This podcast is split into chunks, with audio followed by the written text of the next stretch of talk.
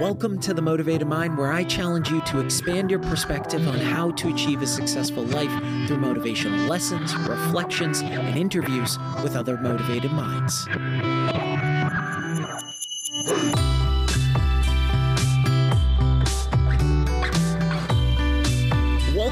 To the Motivated Mind, a top 100 health podcast. Thanks to each of you. This is episode 331, and I'm your host, Scott Lynch. Thanks so much for listening. If I brought you any value, please be sure to leave a review and hit that subscribe or follow button. Don't be a stranger. Shoot me a DM on Instagram or Facebook and let me know what you want to hear more of. And please be sure to share the podcast. Today, we have another special guest that joins the pod David Gull, a tech entrepreneur, licensed architect, and visionary creator who thrives on the art of designing and building innovative products. Currently serving as the co founder and CEO of Ogimi, the pioneering AI meditation coach, David is driven by a profound mission. His goal is to positively impact the lives of 1 billion individuals by addressing their mental health needs through highly personalized daily meditation practices. Having experienced the transformative power of meditation firsthand, David embarked on this journey 15 years ago when he faced burnout early in his architecture career, recognizing the profound impact it had on his well being. He is now dedicated to empowering others to cultivate and deepen their own meditation practices, encouraging them to explore the depths of their inner worlds. By doing so, David aspires to leave a lasting imprint, making the world a better place for all.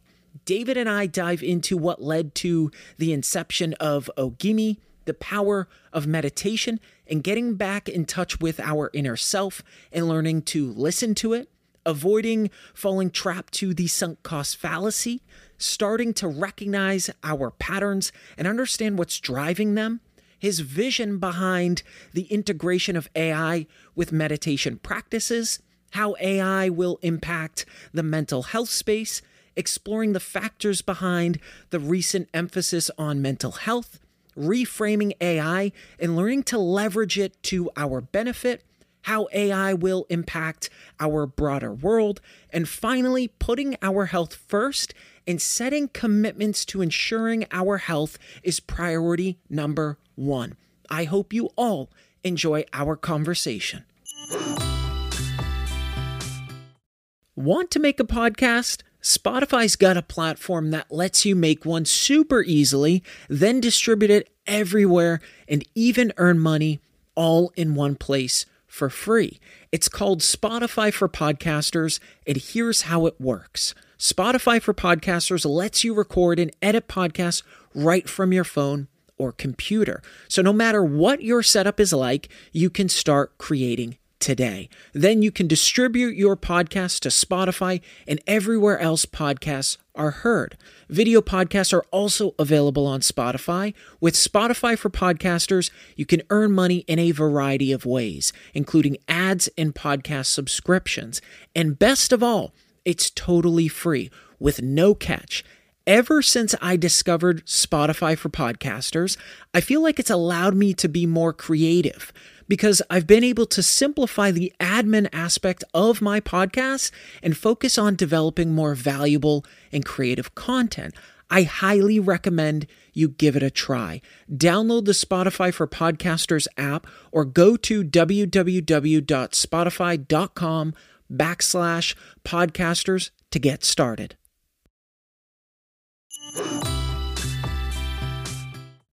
I'm pumped that we're here, but why don't you uh, kick us off? What led to the inception of Ogimi? What kind of gave you that spark of energy to say, what I'm doing today is just not working for me? And you obviously have a lot of purpose and passion behind the business. So bring us into your world. Yeah, absolutely. So, just for quick framing, Ogimi is the first AI guided meditation coach. And what that means is that every meditation on the platform is created in real time just for that user based on their individual needs, their journey, their meditation practice, their preferences, their favorite music, their favorite voice. And so it's essentially personalized guided meditation, it's the equivalent of having a meditation coach in your pocket, right? But without having to hire someone for $100 an hour, schedule a meeting with them once a day or once a week or for eight weeks, right? All the problems that come with having to have a one on one coach. And so the origin of it for me is actually 15 years ago. I was early in my career, I was an architect, and I don't know if you know much about that profession, but it's high intensity, super long hours, 60 to 80 hour weeks, not a lot of pay, and you're often pulling all nighters. And so within one year of that, I hit burnout. So I'm sure that everyone listening to this has had some point in their life where they hit a valley, you know, whether it was work stress, relationships, family issues, you know, friends, all of the things that we come across in life. And so for me, that was really the first palpable time where I hit a, a floor, you know, and it was again one year into, into this career. I took a vacation from New York to LA to visit my brother and ended up sleeping 12 hours a night realizing that I was just playing catch up. And uh, it took stepping away from the day to day to realize like the, the place that I was. I also had, you know, a picture of me on the beach. I was gaining weight. My body was achy. And so it was a wake up call. And, you know, I checked in with some people and said, well, certainly I can't do this for another 40 years. Something has to change. And so everyone said, kind of, you know, how are you eating? Oh, not so well. Are you working out? No. And what are you doing for your mental health? Nothing right? So I flew back from this vacation. I started going to the gym three times a week. I started the paleo diet and I started a meditation practice. And so that was 15 years ago.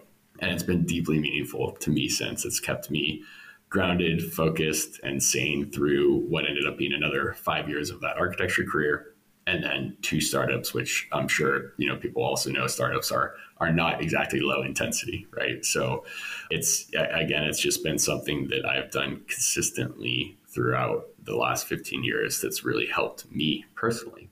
And so four years into my last startup, I had another mini crisis, and this one was more existential. It was a wake up call that I felt like the work that I was doing wasn't meaningful or purposeful in the world.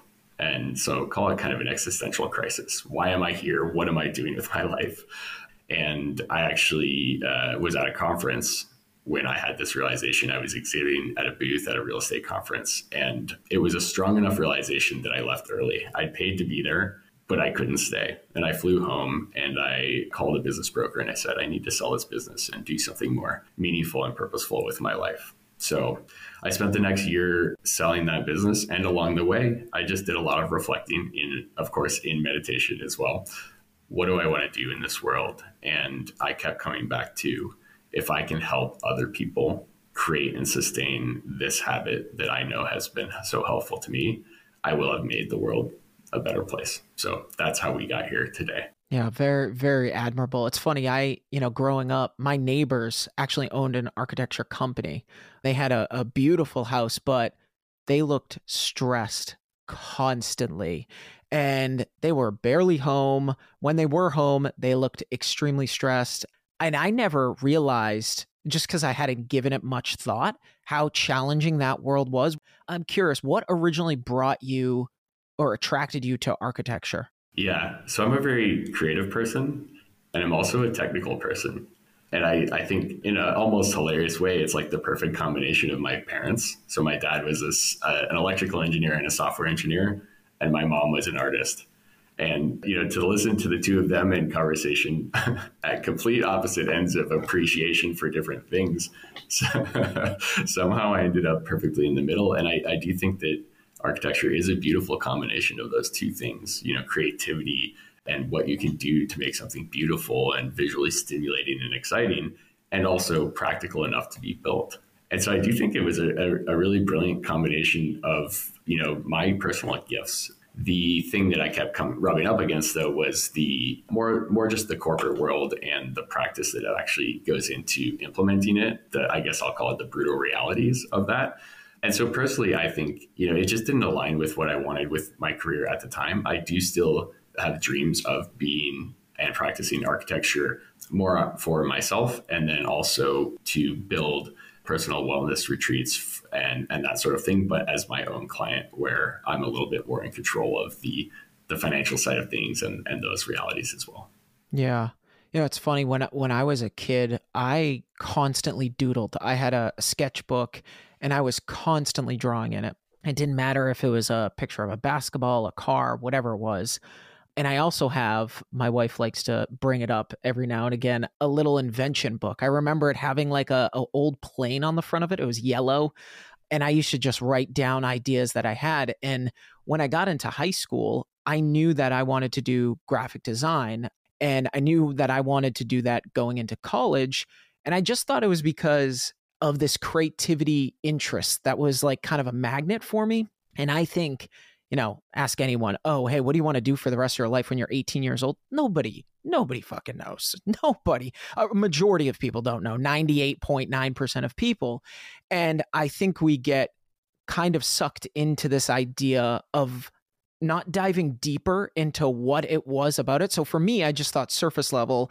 I liked creativity. I liked art. What what businesses kind of surround that world, and so graphic design was the avenue that I thought you know was kind of fitting. But what I do, creating podcasts, creating the newsletter, doing all of these things, that is my form that is my art well it's not pencil to paper it's still an outlet for me to get out my creativity and still enjoy those things that I enjoyed as a child.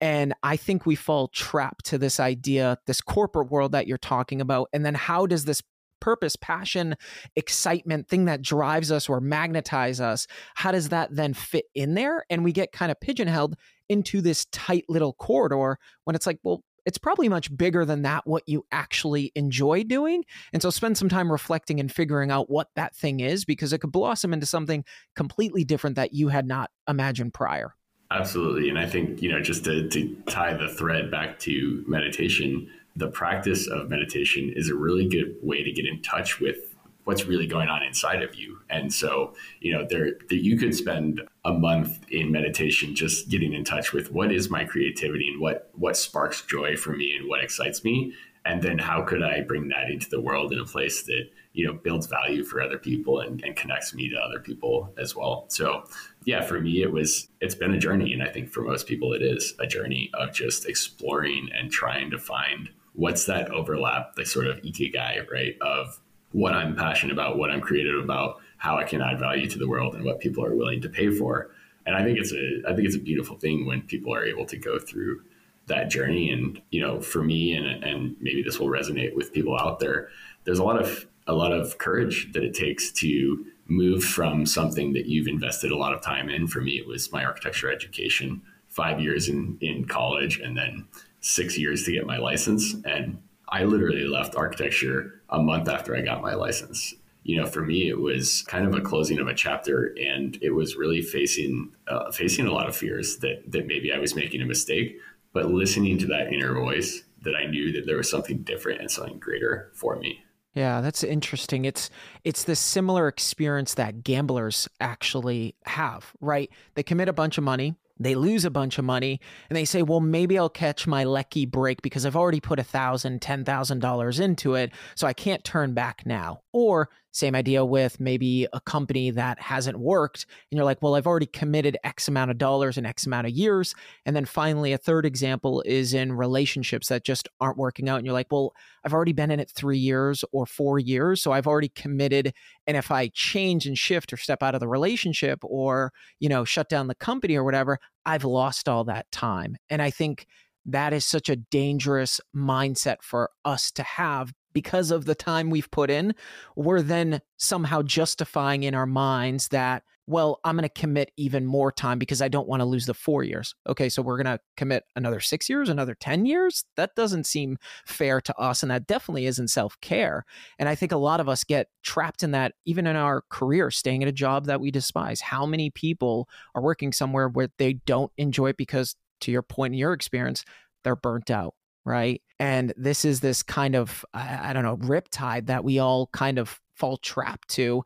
But when we can break out of it, to your experience, it's extremely rewarding long term and a lot more beneficial to our mental health and our physical health long term. Yeah, exactly. So that's like the sunk cost fallacy, right? That you're referring to, and and it can be one of the hardest things to get out of. And, and you know, again, to, for for us, one of the things that we want to help support people with is getting in touch with what's going on within themselves and recognizing the reality of it, right? So are are you truly happy? Are you truly satisfied? If not, what can we do about it? Is there something you can shift internally that you can work on that will make the job or the relationship or the career that you've chosen more fulfilling for you? Or do you need to make that big change and, and kind of try something new? So rather than stick with something that's not working for you, you know, give give it another shot. So that's the that's the level of attention and support that we want to help people with in their in their inner journey. So, you know, again, to what we're doing a little bit differently and and why it's helpful is something uh, existing meditation apps like Headspace or Calm are these giant content libraries of generic meditations. When they're recorded, they're created for the masses. They have to somehow kind of sort of resonate with anyone and what gets lost in that is any aspect of relating to your personal journey, right? And so what we're doing differently is being like your one-on-one coach, your one-on-one meditation coach that can help you with your specific problems, your specific journey, where you are in your life and what you need help with. And so that's that's where I think we have something truly powerful. Think of it a little bit more like having a all-knowing meditation coach on speed dial right? And you don't have to pay them $100 a session. You don't have to schedule with them a week in advance. It's there constantly for you. And so everyone has issues, right? Everyone has problems. We all need help every day. One of the loneliest feelings can be not getting the support you need in the moment, right? And so helping people get in touch with what am I struggling with right now? What issue am I facing? I'm procrastinating. Why am I procrastinating? I'm nervous why am I nervous? I'm fearful. And then having someone kind of coach you through getting in touch with what's going on, helping you move through it, helping you process it is the kind of power of what we're able to provide with Ogimi. So I'm curious. So in those moments where we're procrastinating or we're struggling, one of the hardest things is stepping outside of that moment, right, to actually address what's going on or reflect on what's going on or pause, right? How are you guys able to kind of pull people out of it, right? I believe you guys are a Chrome extension. So, access wise, it's pretty easy for people to, if they're overwhelmed and they're working, they're sitting at their computer, which we spend a significant amount of time on, most of us. Are, are you guys able to help that process of pulling someone out of that moment to kind of get them to that meditation state? Like, walk us through that. Yeah, and so and so yeah, we, our Chrome extension will also be a mobile app as well. So basically, what we encourage people to do is to just recognize, start recognizing their patterns. Anytime they're stuck in something or struggling with something, to turn to Ogimi for help. And really, it should just be like, hey, here's what's going. Again, it's like calling a coach. Hey, I'm struggling right now with procrastination. I have this project that I need to work on but I can't seem to focus on it. Right. And we will generate a meditation that helps you look at that and dive deeper into why that might be happening. Finding the why is really the important part. Yeah, right? the root. Right. Yeah, the root cause. And so we're able to, you know, walk you through that process, get you in touch with what's going on with yourself, and then once you've got the root, then then the solution really is is almost easy. I don't want to say easy, but it starts to co- become more obvious and uh, and help you move forward. Uh, there's a lot of people out there that are hesitant about coaching or speaking to someone therapy right for example because it's another human being and we think everybody judges everybody and walks around and the whole world's looking at us and so on and so forth. Do you think that ai in the mental health space will be have a better perception or adoption i should say because the consumer on the other end that's struggling is probably more likely if you pulled a study of like 10 5000 people 10000 people they're probably more likely to express themselves or be honest with what they're going through because they're not actually dealing with a real human being on the other side. So therefore they assume this person isn't judging me and can actually this thing can actually help me through what i'm going through. Yes absolutely. Totally believe that that will be true that there is a an inherent human desire to be liked, to be not judged, to not look bad, right? I do believe that that keeps people from revealing their true selves, revealing what they're really going for. And if they can do that then they'll get the help that they really need and deserve. So think of it kind of like the mix between your journal and a coach that doesn't judge you, right? And really revealing, I think, will be very impactful for people. I, I was speaking to another AI company that helps people with just like as a concierge for hotels. And he said people are people are very open about their own stuff when it's AI and when they know that it's not a human. So it's sort of already been validated at scale in another industry. Hmm. I wonder if that will also create a habit of people just generally. All right, so there's that piece of it. But over time, what does that do to the human behavior? And what I mean by that is, are we therefore more willing to be vulnerable in general because that has now become the norm? Because AI is now everywhere. I mean, it's uh, there are a lot of companies in the AI space and it's growing rapidly. It's not going to slow down. It's going to keep on growing fast. I'm curious your perspective or your opinion on this. Does that change our behavior in a way where because now that is the practice, right? We feel a little more comfortable being vulnerable or being open. Yes, the initial is oh man, this is a human versus a computer. I'm more likely to be expressive and open up to the computer but even the lines get blurred over time where now you're just a vulnerable person and you're open about your life because it's become somewhat the norm for you.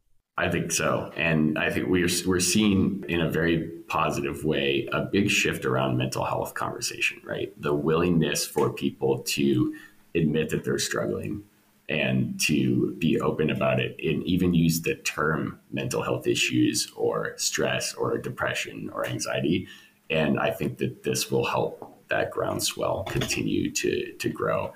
And we see the power of vulnerability, right? It's something that when when you are willing to go there and it's received in a safe way, that it's very impactful for both people, right? It can it can help the person that's on the receiving end of the vulnerability and it can help them help you. And you know, that's been a huge part of my own personal journey is is really learning to open up to people and to get their support and, you know, I think it's made me a better person and it's helped me help other people as well. So I'm, I'm very optimistic about that. I, I couldn't agree with you more. This is definitely mental health is becoming a bigger conversation. What do you think kicked that off? Right? Is it a generational thing? Is it because people are kind of at the breaking point? Is it because we're so overstimulated? I know it's a, a culmination of things, but if we were to boil it down from your perspective, what do you think is really driving that healthy agenda finally? Yeah, my instinct is that it's the the platform probably of the internet and social media and the sort of sharing that happens there and people that have led from the front in that regard and really been willing to put their messiness and their and their life into the public domain where people go, "Oh, like me too. I'm also struggling with that or you know i've also had a friend go through that and i didn't understand that that's what they were going through so just that public aspect of the internet i think has been super powerful and when you think about just to, to tie it back to ai ai would not have been possible without the internet right the internet became this place where people were posting all of their knowledge all of their thoughts all of their struggles all of their wisdom and that's really what we're trying to help people understand about AI is it's the collective human intelligence and wisdom from the last 2000 years of all of documented human history, right? AI is not a machine. It's our human intelligence that's been aggregated by a machine. And so when you're using it in the context of a Ogimi, for example, you're getting all of that collective meditation wisdom that all of these teachers, all of these people that have created these guided meditations have built and now you're just aggregating it in a way that's able to help me now redirect that knowledge to help you specifically, Scott, with whatever you might be struggling with, right?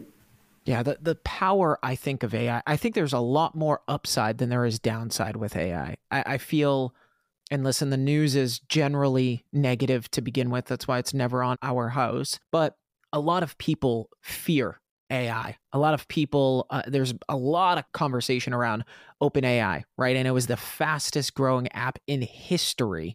It did within a month what, you know, Instagram or Facebook did in like six months or something like that. I don't have the facts right in front of me, but what would you say to those people that are like, I am so against AI, I'm fearful of it. And I know uh, the natural human tendency is to fear what we don't understand. And technology or advancement in technology has always been met with great resistance throughout history, whether it be the automobile, whether it be aircraft, whether it be the internet, and now it's AI or the smartphone, right? What would you say to those people that are abrasive to something that could do a lot of good for the human species? Yeah, I think so. I think I'd re- reiterate the framing that AI is the collective knowledge of human intelligence and wisdom. And then I would say start to use it in a way that benefits you and forget that you're using AI. Just look at how helpful it can be. So, you know, obviously a self plug, come on and use Ogimi and let us know what you need help with. And the truth is, you don't need to know that it's AI behind our product all you need to know is that feeling of, hey, I just asked for help and I received it immediately.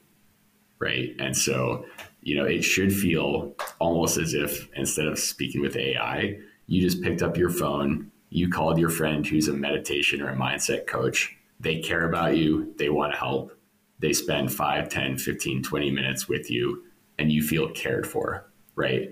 And so it's much less about the technology and much more about what you got help with, what you needed, and how you felt supported, right? And so it's not a huge stretch from using Google where you go, hey, there's something I need help with. I, there's something I want to learn. There's something I need to find. Type it in, get your result. And that's really what we're doing. It's just that in this case, it's helping you more with your mindset, your mentality, your emotional issues, your mental health, than with something kind of factual or, or you know needs driven.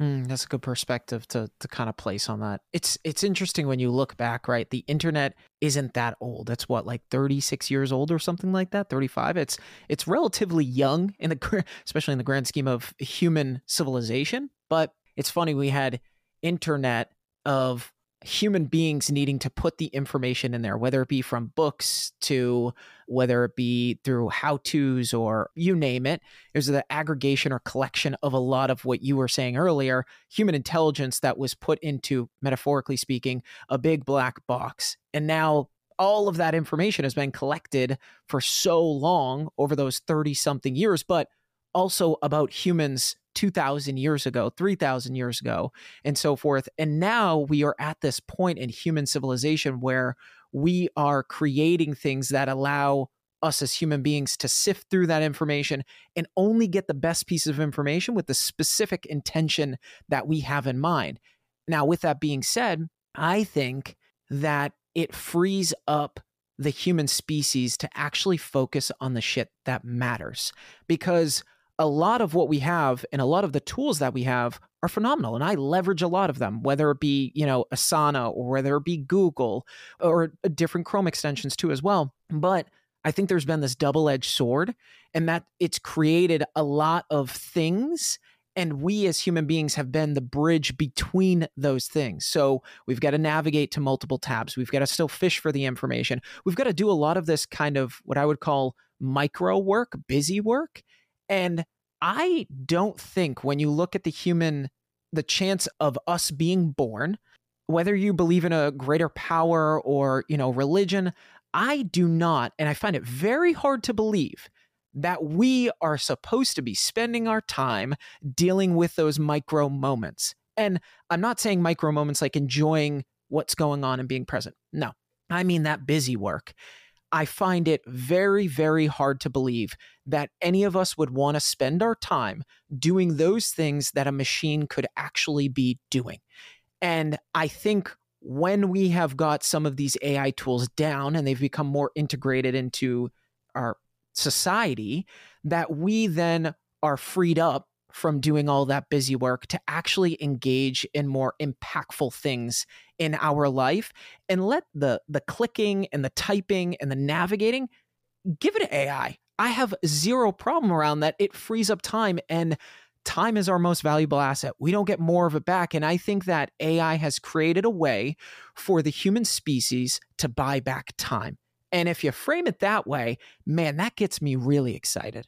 Absolutely. Yeah. It's the highest and best use right? You know, I, I totally agree. We are incredible, magical, you know, creatures, whatever, however you want to characterize us. And a lot of our lives has been spent on this rote manual work that that no longer has to be the case. So I think of this as 10xing someone's ability to be creative, someone's 10xing someone's ability to use their higher mind, right? And instead of their their lower mind. And so, you know, that's one of the reasons we actually think as AI becomes more prevalent and more useful, it's actually going to be your mindset and your intent that are the most important things. And so, you know, I, I truly believe that meditation will be a more and more powerful and more and more necessary tool to get in touch with. Hey, what is my inner truth, my you know intent? What I want to create? What I want to bring into this world?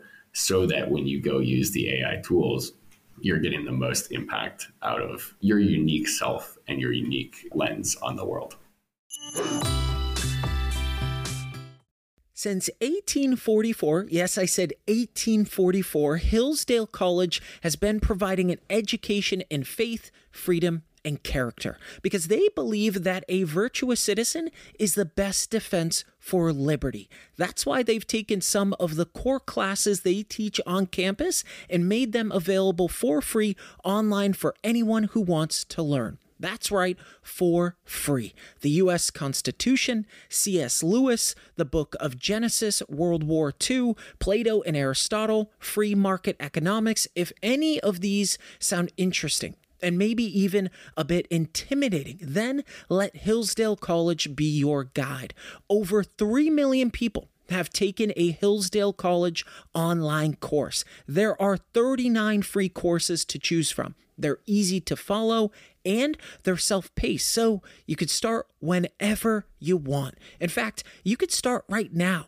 It's everything you need all in one place with no long term commitment. Learn when and where you want. Enroll now in Hillsdale's not for credit online courses program. It's free. It's fun and it will change the way you understand our country, the world, and your place in it. Go right now to Hillsdale edu backslash motivated to enroll. There's no cost and it's easy to get started. That's hillsdale.edu backslash motivated to register this kind of irony. Well, technology's here and it enabled me to do a lot of different things, but doing a lot of different things does not mean winning or enjoying life. And so we get so busy in doing all of these different things that we lose sight of what truly matters or what our purpose is, what our mission is, what brings us happiness, that it's hard to your experience to step out of that world and actually kind of have this outer body moment to say, man, I really don't like what I'm doing. I'm burnt out. I'm I'm hurt. I don't feel healthy. I don't feel right.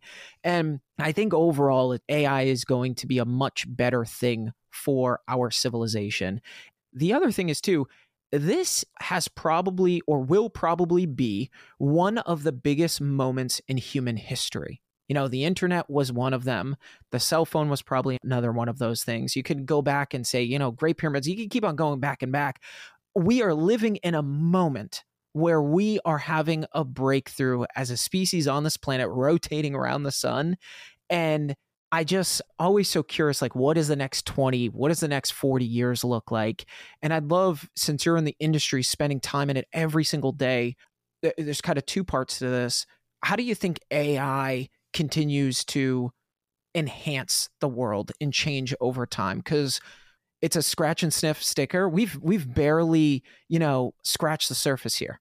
Yeah, absolutely. I mean, I think it's this aspect of personalization that's really going to get more and more interesting. So in our use case, again, it's it's the one-on-one like meditation and mindset coaching everyone kind of deserves but couldn't get for practical reasons, whether it was they couldn't afford a meditation coach it didn't fit within their schedule. Or maybe they did work with someone, but they worked with them once a week for eight weeks. AI is going to really just, again, 10x the kind of attention and personalization that you can get. And that will extend across, you know, all industries and all things. It will be true for entertainment. It'll be true for food, diet, fitness, you know, really just getting down to I no longer have to rely on generic content. It's content that's for me and my personal needs. And just think about the way that that will impact people's mental health, of course. And then, you know, if, if it's on the diet side, their physical health, if it's exercise, you know, all these things where you would have had to hire someone to support you, you should be able to get essentially free. And so the way I think about it is like this is democratizing access to one-on-one personal care, and that's that's amazing. You know, that's an incredible uh, step of humanity being able to get to this next level. And yeah, the, the power of what that will do to free up people's time, as we said, to do things that are more creative, that are more fun, that are more engaging. If I never had to sit and write emails in front of a computer again because, you know, I was able to just sort of dictate to my personal assistant that's AI, you know, and spare myself my eye strain, my my wrists, all of that. That to me is like a step forward in my own personal happiness. And I think that will kind of extend across all kinds of life. Yeah. You know, it, something that came to mind is think about Uber before Uber became what it was. Having a driver was something reserved for the wealthy. Right? Nobody had a, a driver. Yes, we had taxis, but you could not open up your phone and all of a sudden a car was parked out in front of your hotel or your apartment and then all of a sudden taking off to wherever you wanted to go that you could drive.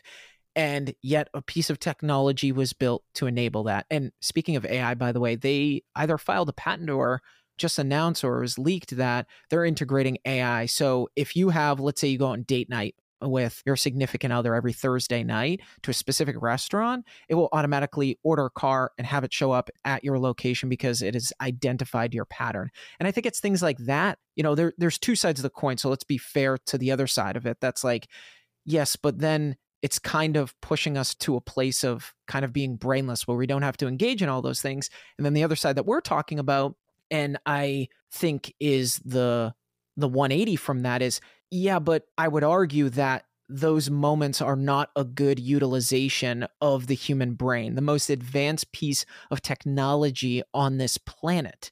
I don't think that is a healthy way to use our brain, and nor is it actually growing our knowledge base at all. If anything, it's taking away from those other moments as we've been talking about. So it's very interesting that we have these shifts, these moments that we continue to accelerate. And we look back and we go, wow, that was that was just kind of the norm. Like there was a movie, there's actually two movies, but there was a movie that came out, I don't know when it was, early 2000s or something, but they lived in this facility and they were told the whole planet something horrible had happened to the planet. The air was not conducive to actually go out into the planet and so they needed to stay within this facility until the earth got back to a stable environment so that they could walk out of that facility. Now lo and behold it was not actually the case. They were being held there but in the morning what they do they'd wake up They'd drink some water, they'd scan the wristband, they'd go to the bathroom and the toilet, and it would tell them everything that they were deficient in, everything that they needed to consume for the day, how much exercise they needed to engage in. And I remember watching this movie and being like, holy shit, imagine if we could do that. And I always eh, talking about my invention book that that I was telling you about as a kid. The toilet really hasn't changed over I don't know how many years. And I know there are some companies actually now working on this technology, but going to the bathroom in the morning and understanding exactly what you should be taking from a nutrition standpoint and from an exercise standpoint. It's all of these different things that just get me so fired up like eh, we're going to look back like we do right now in medieval times or the you know great Egyptians or or whatever and say, man, that was a really unhealthy way to live. And we're going to look back in 50, 100 years, if you and I are still around, go, wow, that was a really unhealthy way to live back in 2020 or 2023. Yeah, I think that was the island, if I'm recalling yes, it correctly. Yes. Yep. And and uh, yeah, so in terms of how Ogimi wants to leverage, you know, in, invention and technology, we're going to integrate with wearables, right? And so if you have an Apple Watch or an Oura or a Whoop or anything else that comes out in the future, that we can start to, you know, use understand what's going on in you and kind of flag, just like the toilet might flag, hey, today you are your heart rate just spiked. Like what's going on? Are you stressed? And then offer and suggest an intervention, right? And the in- intervention is probably meditation or breath work or something to, to bring you back to yourself and and help you move through that issue. So I think that the possibilities are kind of endless. I was deep diving into a wearable that's looking to instead of continuous glucose monitoring, continuous cortisol monitoring. And cortisol is our stress hormone. And so to be able to flag for someone, hey, your cortisol just spiked. Why don't we do just a three minute breathwork exercise to, to bring it back down? Or why don't you go for a walk? And again, get to understand and learn what works the best for that individual. So this is like having, again, your own AI coach gets to know you, gets to learn what works well for you. And the other cool part about AI to not forget is that it learns from everyone at scale and it never forgets. So if you have a meditation coach, a real meditation coach, they might only be able to interface with a couple hundred students a year. And they probably go to one or two meditation seminars a year to kind of brush up what's to see what's the latest. AI can learn from a million students at scale. It can learn from all the experts and all the all the experts in the world simultaneously, and that knowledge never forgets, and it's rolled out across the platform to, to everyone kind of simultaneously. So when you think about this stuff getting better and better and better and better and better, it's because it learns from you know everyone at scale. So I think this to tie it back to the island, you know, that was really a way of saying like individually each person needs something different. Well, the way we figure that out is through kind of repeated use and experimentation. And I think that's what we, we're going to be doing with mindset and mental health. Yeah, I, I, I love that because I think, you know, I've had a Whoop for years and I love a lot of these devices, a lot of these wearables, but I think that the challenge around them is that it adds another thing to sift through if you're not intentional about why you're using it and how to use it. And there's still a lot of trial and error, right? You know, oh, maybe I'll adjust the time I go to bed, the time I wake up, the amount of sleep, what I do before bed, or what I do for my morning routine. And you know, some of them are starting to get to a place where they advise. I know Whoop, for example, advise, hey, based on your your current sleep cycle at 8.30 is the best time to go to bed but I, I still think there's a lot of work to be done for those and i haven't used Oura ring so i can't speak for for that one but great products but it's still a big human component to have to sift through the information and understand how did I feel? What do I want to change to actually change that data? Right. And to have something in between that to make suggestions in the moment real time it kind of goes back to the uber thing like that stuff some personal trainers or having a personal assistant are reserved for those that are making more money and now we are living in a world where that is a possibility to be accessible for everybody, irrelevant of the class that you're in. Yes, exactly. It's it's again democratizing access to the one-on-one attention and care and expertise that really everyone deserves, right?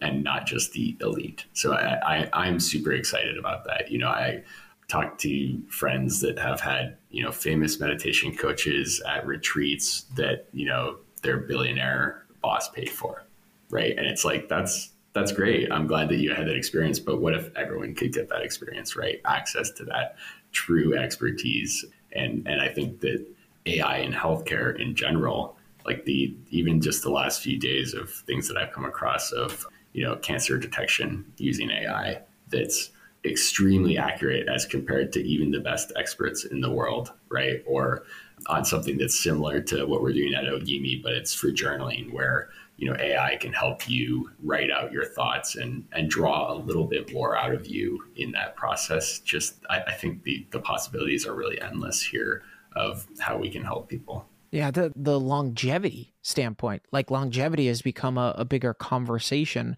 over the years. A lot of people actually I just interviewed a gentleman, David Getz, that is the CEO of Zendrop, and he actually has a longevity lab like I can't remember his last name. His name's Brian. Uh, he has the blueprint. Brian Johnson. Yes, thank you. He spends per year on his health and longevity. He's basically a walking human experiment, and I applaud him for it. But I think that's going to continue to be a bigger piece of the conversation too, is extending the age of humans. And we are going to look back and say, wow, we had humans try to look at this visual rendering or picture of the human body and the accuracy of that was 78% but then we gave that to AI and the accuracy went up to 87% or 92% and to me you know we've all been affected by people that we've lost to things that probably could have been preventable whether it be a car accident whether it be cancer or whether it be some sort of screening that didn't catch these things early on. And I don't think anyone listening or us could argue the power and that longevity piece and early detection piece too. Yeah, I mean, we spend so much of our lives super focused on success or wealth or relationships or all of these things that we go out and pursue and want to achieve. But really, health is the core of everything, right? If if you're not healthy, none of those things matter. And you know, a lot of people I think understand that for our physical health, but not as much for our mental health.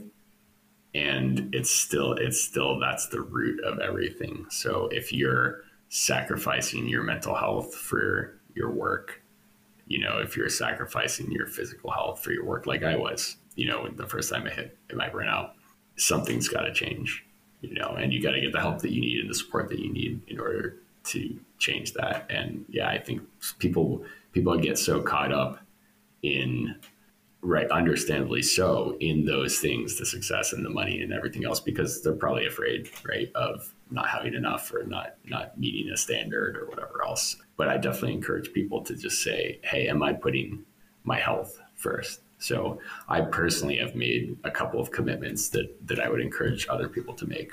One is i will automatically order a book no matter what if it has anything that will do with improving my health and well-being right it's such a nominal cost compared to the outsized impact the other is that I, I'm committed to spend with, I'll just say, like without hesitation or with less hesitation on anything that is for my health. So whether it's chiropractic care or massage or blood work or a DEXA scan, put that spending first. Uh, the the inverse of it is I the way that I kind of curb my spending in other categories. If if it's not health related, I'm allowed to add it to my Amazon shopping cart but I have to wait a few days before I hit order. And oftentimes I'll come back to it and delete it and say, this is stupid. I don't need this thing.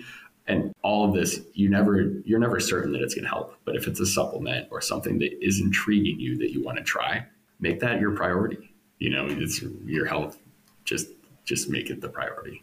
I love that you said that. I have seven money rules. The number one money rule that I have is that you never question spending money on health or good food that is things going into your body and knowledge is actually a, a, third of that too so i have the similar thing if it's a book i really don't give a shit how much it is i'm ordering it and if there's guilt attached to something that i'm ordering because it's a materialistic item and i don't initially see the roi in my life right what i'll do is the same thing i will put it in my cart or I will write down just how much it is. I sit there for 24 hours, not staring at it, but leave it in that platform or on that piece of paper. I come back in the next 24 hours. If I still feel compelled that I need it for whatever reason, I'll order it. And if I don't, I actually take the dollars of that thing, the actual value of that item or service, and I will invest that money or actually put it into the savings. Because if I was going to be so quick to give that money away to something so frivolous, why wouldn't I be as invested or open to investing in things like my financial future or my mental health? So it makes this automation of decisions, right, really, really easy. There's a good, great book, Atomic Habits by James Clear, famous book. And there's another individual with the money rules that I advise everybody read his book. His name is Ramit Sethi, and he has a really good book. I will teach you to be rich. And then he has a podcast too as well. And, you know, I think those decisions make life a lot easier. And one other thing, I also think that you were saying more people invest in the physical aspect and less the mental aspect. You know, there are many reasons, but one that rises to the surface for me is the fact that there's a physical reward out in the world, right? So I look better, I feel better, I'm more confident about myself because I'm more, you know, cut or what what have you, right? And I think where AI can get us from a mental standpoint is it speeds up the process of the return of committing to the mental health side. And because of that, a byproduct is that we experience faster results. And so, inevitably, one could say that we might double down in investing in that because now we are seeing a faster return on our input. And we as human beings need fast return on things because we have now built tech stacks that give us that immediate satisfaction. So I think there's also a play there on speed and maybe people investing more in it because they're seeing faster results, right? As opposed to, well, I got to schedule this thing with a coach once a month, as opposed to, hey, I can just grab my phone and now I'm working on this mental aspect real time at any time I want and it never goes to sleep and it never shuts off. And I can use this all the time. So I, I think there's also a snowball effect in a really positive manner there as well. Yeah, I think so. And obviously a self-serving comment, but like for Ogimi, it's nine ninety nine a month. And you know, the classic comparison is two coffees, right? Are you willing to invest two Starbucks coffees in your mental health to get that daily access that you need? And another point I, I just make is a lot of people say, I don't have time to meditate. And, you know, the, for us, it's five to 10 minutes. And so we all know that that's not true. You're not making time to meditate. And so, uh, you know, really check in with yourself. Am I willing to give myself five to 10 minutes a day? That's really all it takes to at least get started with this practice. Are you willing to skip scrolling Instagram for five to 10 minutes to give yourself the attention that you deserve? And so, just a couple like quick tips on this come up with triggers, right? So if if you catch yourself on Instagram, close it and open Ogimi, right? It's one thing I do because I, I my meditation practice is consistent, but something I do is if I catch myself on Instagram, I make myself do 30 push-ups, right? And it's kind of a uh, it's, it's almost like a win-win, right? Other recommendations are to habit stack. So if you have existing habits that you already do every day, just add your meditation practice to either side of it. And it can be really simple, fun things like if you uh, if you make coffee and use a French press, you can meditate for five minutes while your coffee brews, right? Or if you go to the gym once a day, you can sit in the parking lot in your car and meditate for five to 10 minutes before you start your workout. Or it can be on the exercise or let the stretching mat after your workout. So just kind of want to give people a, a few quick tips to habit stack and then also just don't don't take it too seriously give yourself five to 10 minutes. It doesn't have to be 20 to 30 minutes a day and get real with yourself. Like, why, if I'm not willing to do that, why and what hurdles do I need to overcome to, to really give myself that gift? I love those. I love those hacks. Yeah, those are great. David, I appreciate this, man. This this was an awesome conversation. Where can people find you? Where can people find Ogimi and any other things you want to plug before we jump off here? Yeah, cool. So definitely, I'm sure we'll add these to the show notes as well. But Ogimi is just ogimi.ai for the website. So easy and short to remember. From there, you can access the app. It's free to try. So everyone, please just hop in there and try it. And I would love to make the commitment that anyone that hits us up on Twitter, I, I will be the one DMing you. So we want real feedback. We're at this stage where we want to hear from you we want to hear how it helped you. We want to hear how it let you down so that we can make it better. So please reach out. And Scott, you and I also talked about I'd love to offer the listeners a discount on the actual paid version of the plan. So the paid version will let you kind of do unlimited use, unlimited features. And so we can put this in the show notes as well. But all caps motivated mind 50 for 50% off the first three months of the pro plan. And, uh, you know, hopefully this can help someone out there in a time of need, help them, you know, with their focus, their performance, or whatever issues they're going through. I love that, man. Thank you. That's super, super generous of you guys. I, I know you're in the early stages, so doing things like that is is a big decision. So, and it's not taken lightly. So, I super appreciate that. I think a lot of the audience is going to get a lot of value out of that too. Real quick, was the app actually named after the Ogimi, actually the island off the district off of Japan? Aren't they known for like longevity? Yeah, so Ogimi is a blue zone town in Japan where people live the longest in the world. And that's our North Star to help people live longer, happier, healthier lives. And so if we can do that, we know that we've achieved our mission and made the world a better place.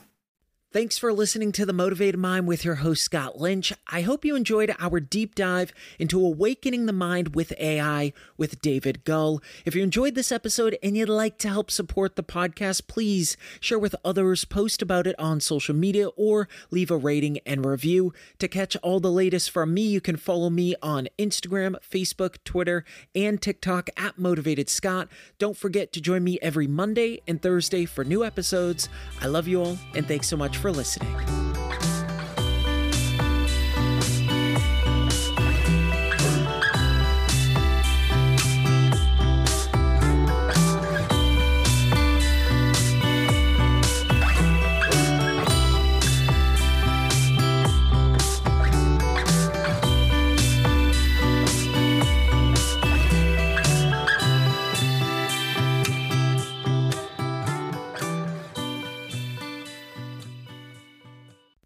The Motivated Mind is a legacy division.